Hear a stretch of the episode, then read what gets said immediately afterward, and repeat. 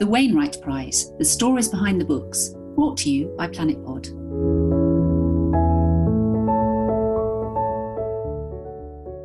Welcome to this special edition of Planet Pod with me, Amanda Carpenter, celebrating the 2020 Wainwright Prize, in which we bring you the stories behind the books through interviews with this year's shortlisted authors. Now in its seventh year, the Wainwright Prize for UK nature writing is awarded annually to the book which most successfully inspires readers to explore the outdoors and to nurture a respect for the natural world. The prize was founded in memory of Alfred Wainwright by Frances Lincoln, who published the iconic Pictorial Guides to the Lakeland Fells. There is a strong link between walking and writing. Whether it's striding out across the fells or meandering through woodland, the very act of walking seems to unlock and release creativity. What better way to celebrate and commemorate that most famous of walkers than through this prize? This year's prize has been extended to include a second category for books about global conservation and climate change. And the two shortlists reflect the breadth and range of contemporary nature writing, both in the UK and around the world. Wanderland by Jini Reddy is about Jini's journey to connect with the magical other landscape in Britain, to develop a more spiritual, intimate, and reciprocal relationship with nature.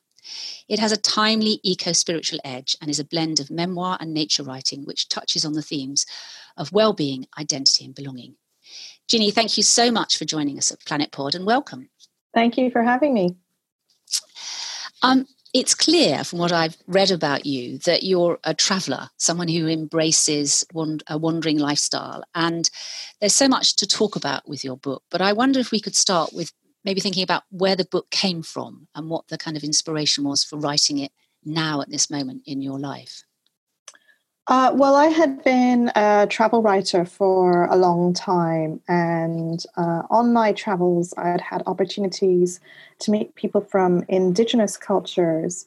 And I was always struck by the way that for these people, it was perfectly natural to enter into a reciprocal relationship with with the forces of nature, with an animate, sentient nature, a, kind of relationship that involved the the, the seeking of wisdom and the the receiving of insights, and uh, it, it, was a very it seemed to me a very reverent uh, and humble relationship, and I found this fascinating, and um, you know, I wanted to know if somebody like myself might be able to experience a glimpse of, of, of, that kind of relationship for myself. Okay, and is it something that you had experienced in your nature writing previously, or was this did this feel like a new adventure?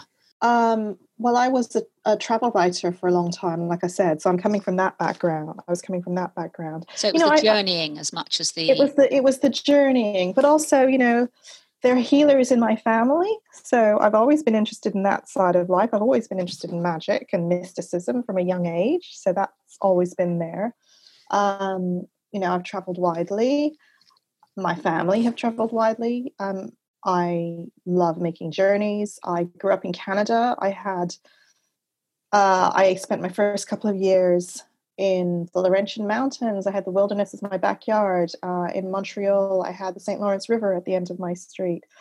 So I don't think I ever consciously thought of myself as a nature writer.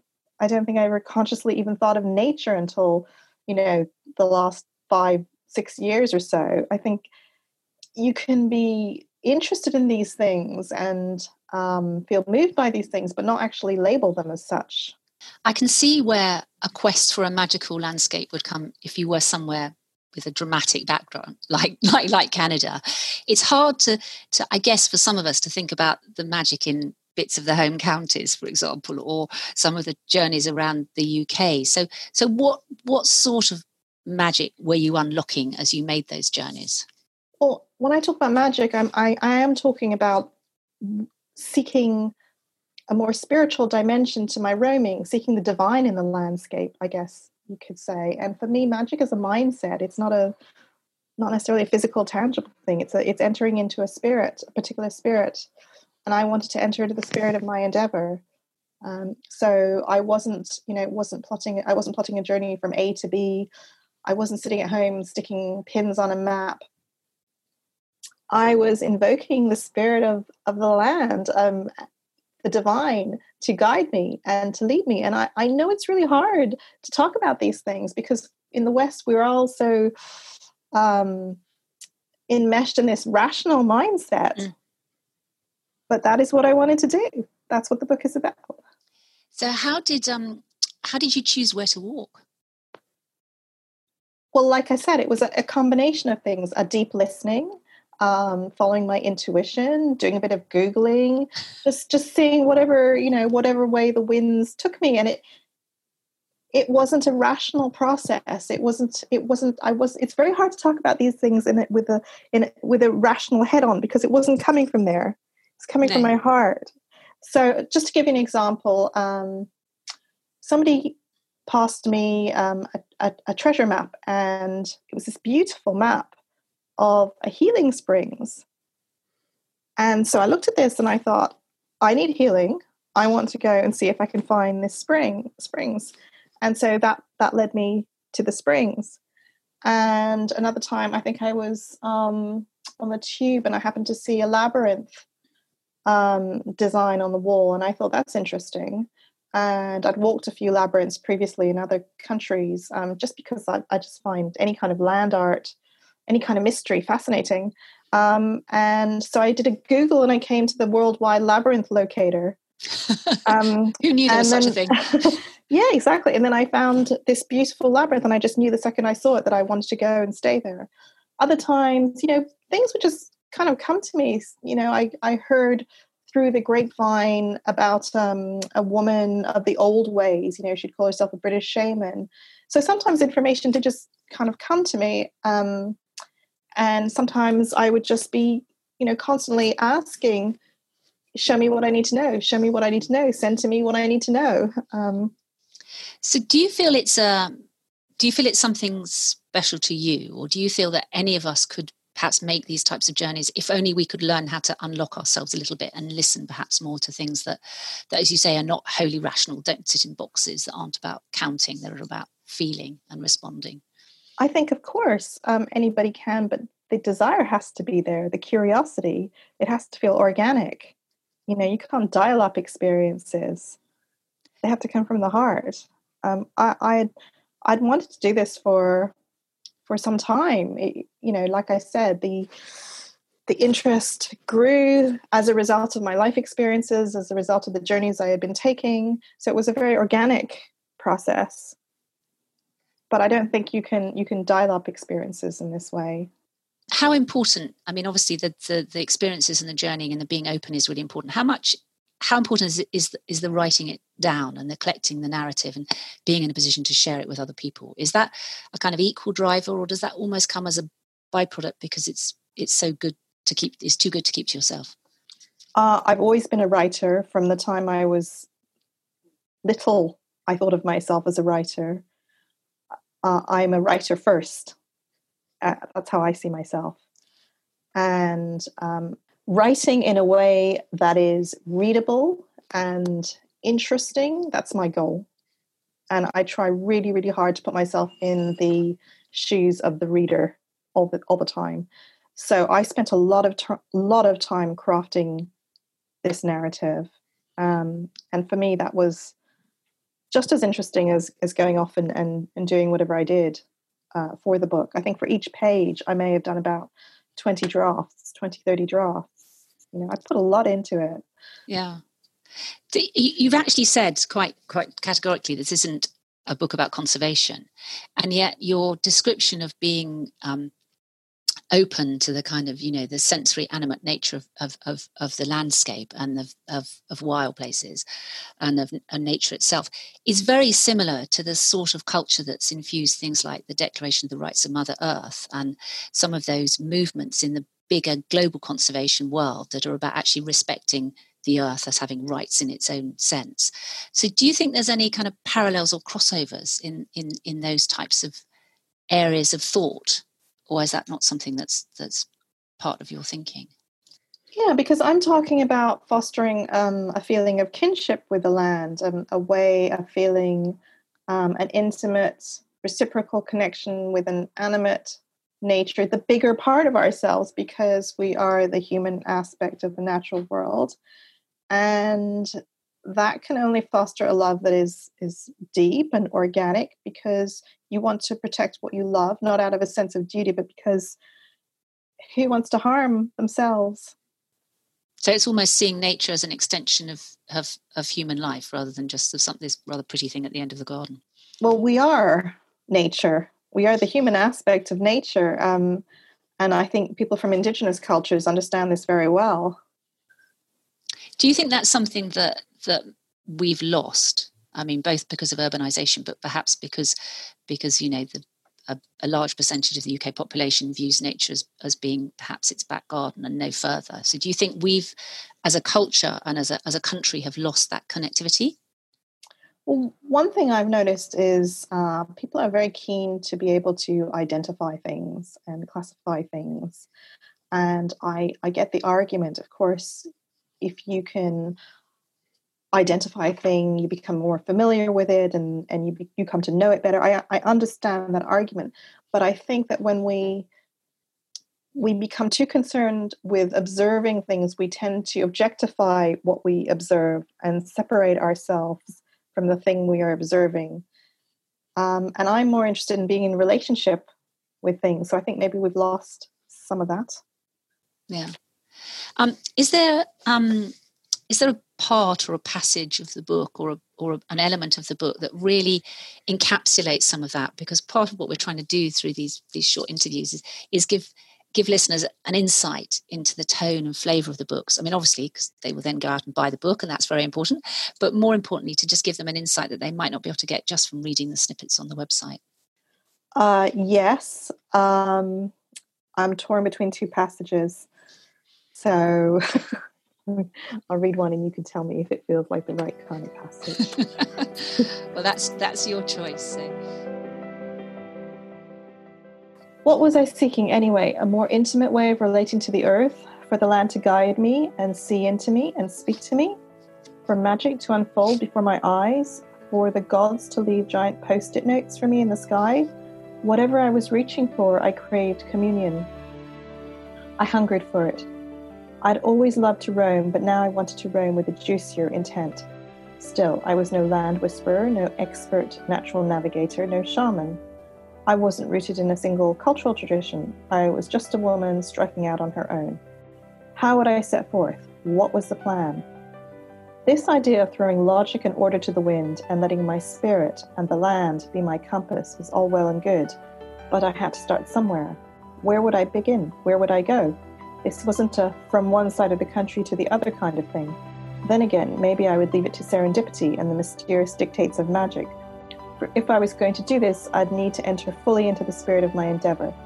Anything less would be a tepid charade, an exercise for my mind and not my heart. And I wanted what my heart wanted. I wanted to travel lightly, too, with some levity.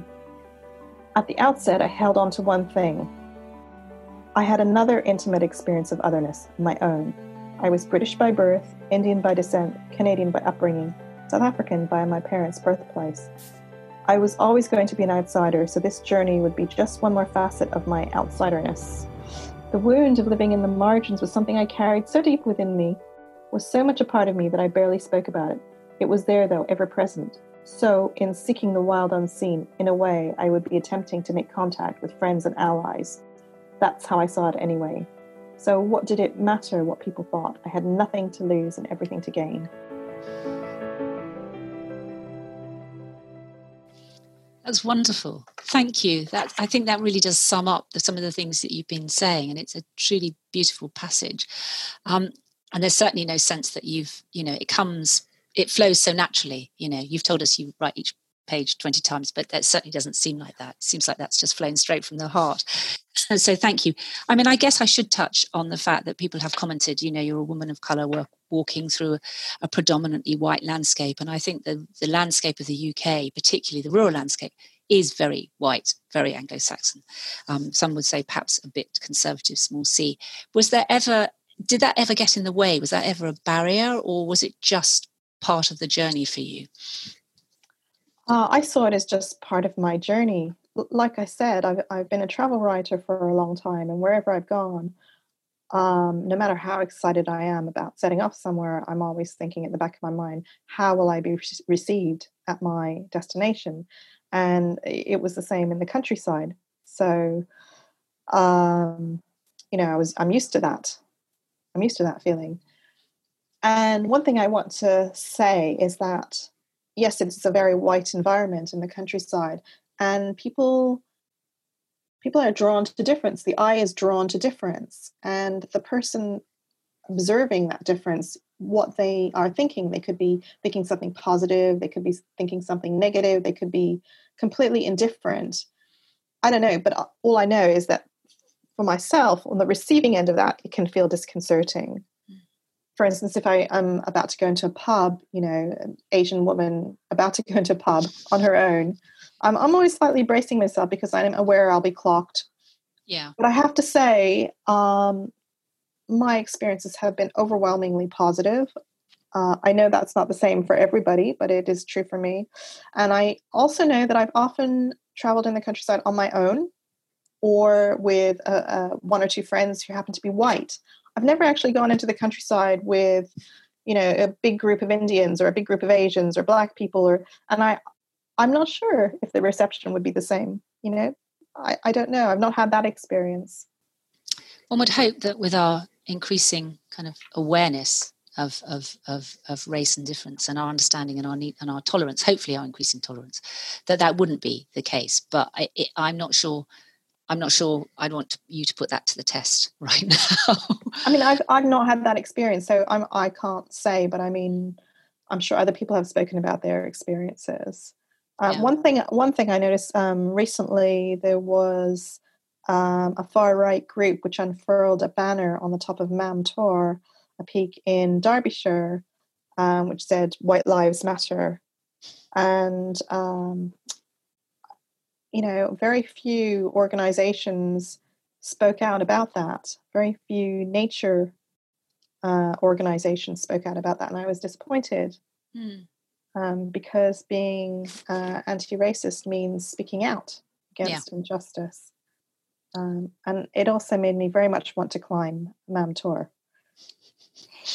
Well, I think you should take a group of women with you, definitely, um, because there is, um, you know, there, then there is. Uh, we talk about it a lot on on on the wider podcast that relationship between racial justice, climate justice, gender justice, and the intersectionality of all of those. And I think that you know there is an understanding and awareness but perhaps ironically that sits in in in a kind of urban metropolitan elite and less in in a rural um, a rural community. I don't know. I'm only going to get people phoning into the podcast now and saying that's just not true. We're not racist just because we live in the countryside, and let's jolly well hope that's the case. But well, I have I, I have friends who I have friends who live in the countryside, yeah well we all conversations yeah i think it's just an interesting thing isn't it and i think that the, the you know you touched on two points i mean one is that as a woman on your own walking into a pub in in a community that you don't know you're quite vulnerable i think and uh, there are certain you know certain places where people would turn and look at you and and add to that the dimension of being a woman of color then you know there's there's there's reason for people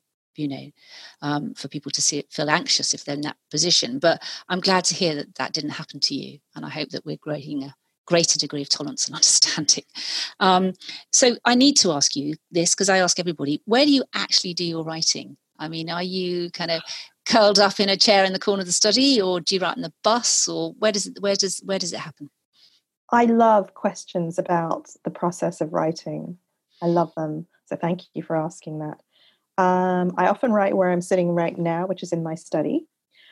Uh, before the pandemic, I would write in cafes, the library. I love my library, Wimbledon Library. Mm. Um, yeah, you know, nowhere that unusual, I guess. Yeah. Um, and do you need do you need peace and quiet, or are you are you good with background distraction? That's really funny because when I'm in my when I'm at home in my study, I need absolute quiet. When I'm in a cafe, I love working with a buzz around me, and and the same in the library. So, so go so is the writing different depending on where it's been crafted? Ah, that's interesting.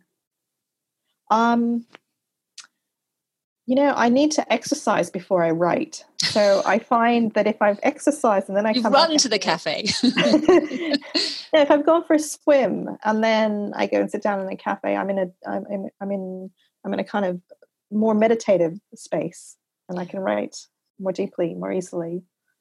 Um, I'm at, if I'm at home, I need to go for a walk in the woods first, or for a bike ride or something. But I always need to do some exercise before I write. Yeah, well, I think that touches on the point I made in the introduction that there is a link between physical movement, particularly walking, but other forms of physical movement, and the unleashing of creativity. And you know, the physical act allows our brains to just disengage and go to a different space. So I think that you know, I'm sure that's the reason that so many people write about walking because when you're walking, things come to you in a way that they don't necessarily when you. Well, I read I read somewhere that when you're walking, um, both sides of your brain are being stimulated, and mm. therefore that stimulates your creativity. Yeah, yeah. So there's a whole new book there to explore. Jini, thank you so much. I mean, it's been fascinating talking to you, and and we wish you huge luck with the prize. And um, you have said it's not a manifesto or a conservation book, but is there anything that you would want to leave listeners with a, a call to action or an inspiration or, or, a plea that they that something they think about as a result of of this small encounter with your book, and then hopefully going out and buying the, the copy and reading the whole thing? Okay, um, that's a very big question. Um, I think if we can allow more voices from different cultures, from different ethnic backgrounds, a variety of philosophical perspectives um, to be shared and to celebrate all that is good and interesting and rich and wonderful about the landscapes on this land and our various connections to it, then, then we and our island and our planet can only benefit. We would truly create a magical space if we did that. Mm. Thank you. Thanks for joining us. Thank you for having me. And um, you've been listening to Planet Pod in partnership with the Wainwright Prize. Wanderland is published by Bloomsbury Wildlife, and you can find details of it and all the other shortlisted books on the Wainwright Prize website and on our website, theplanetpod.com, where you can find an extract of the books and subscribe to other episodes of Planet Pod. Thank you for listening, and do go out and buy the book.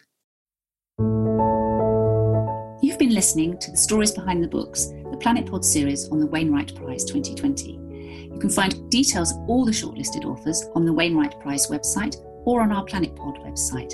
Do look them up and find out more. Thanks for listening.